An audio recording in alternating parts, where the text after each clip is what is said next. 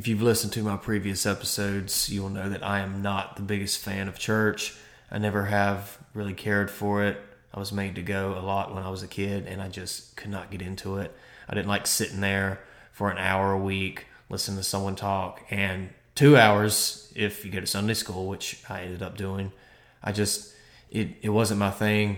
I didn't care for it. Um, so, like, I, I stopped going, and I haven't been in several years. I get letters in the mail telling me they want me to come back and stuff. I'm like, I get it. You want my money. So I just, I just haven't been in a long time. But the reason I'm bringing up church is because this story happened at church. It was actually Sunday school.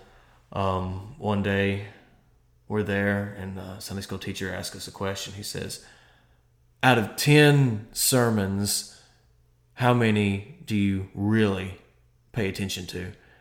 Now, be honest with your answers. I'm going to be honest with mine, even though I'm a little embarrassed to say, but I listened to about seven out of 10. And I was thinking, oh, wow. okay. Wow. You got me beat because I listened to about zero out of 10.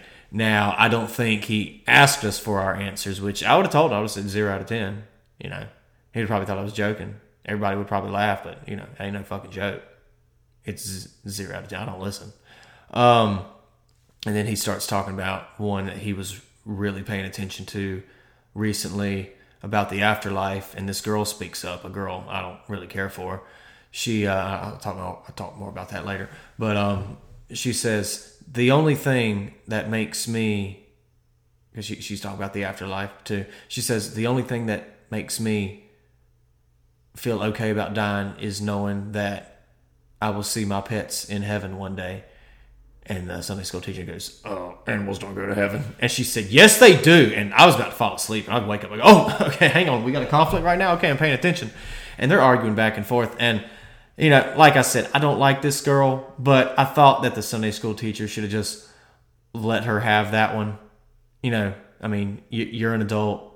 Just like let let the kid feel like they won something. I mean, come on. Maybe maybe she's wrong. Maybe you're wrong. No one knows here. I mean, no, no one like stop pretending like you know. Like no one knows. So just just let her have this one. Even though, and I mean that that, that that's big for me because I don't like this girl. Like, why would I want her to win? You know, I'm just I'm seeing there, there's a kid right now who wants to believe in something, and even though I don't care for her, I would like her to believe what she wants to believe. And um, you know, that, that that's me. That's me being uh, the bigger person here. or being nice, whatever. But uh, yeah, like her, her, her mom, her brother was all right, but her, she, I, I could not stand her, and really, I mean, she just, I mean, because we went to school together, and she was always just annoying and really only good for one thing, which was um, helping me pee with a boner, and I'll explain. So I would keep a picture of her on my uh, bedside table uh, I would look at that in the morning and my morning wood would just disappear and then I could go pee because, I mean, any guys are listening or any girls who have penises are listening. When you have that morning wood in the morning, you, you, when you wake up and that your dick is hard as a rock because you're ready to start that fucking day, it is very difficult to pee. So, you know, my cheat code is I got a picture of this girl who is not that great looking beside my bed. I just look at that and it goes, and then I compete with a flaccid penis. I mean, it, it, makes it so much easier. Like it takes about 20 seconds. I look at it, go, oh,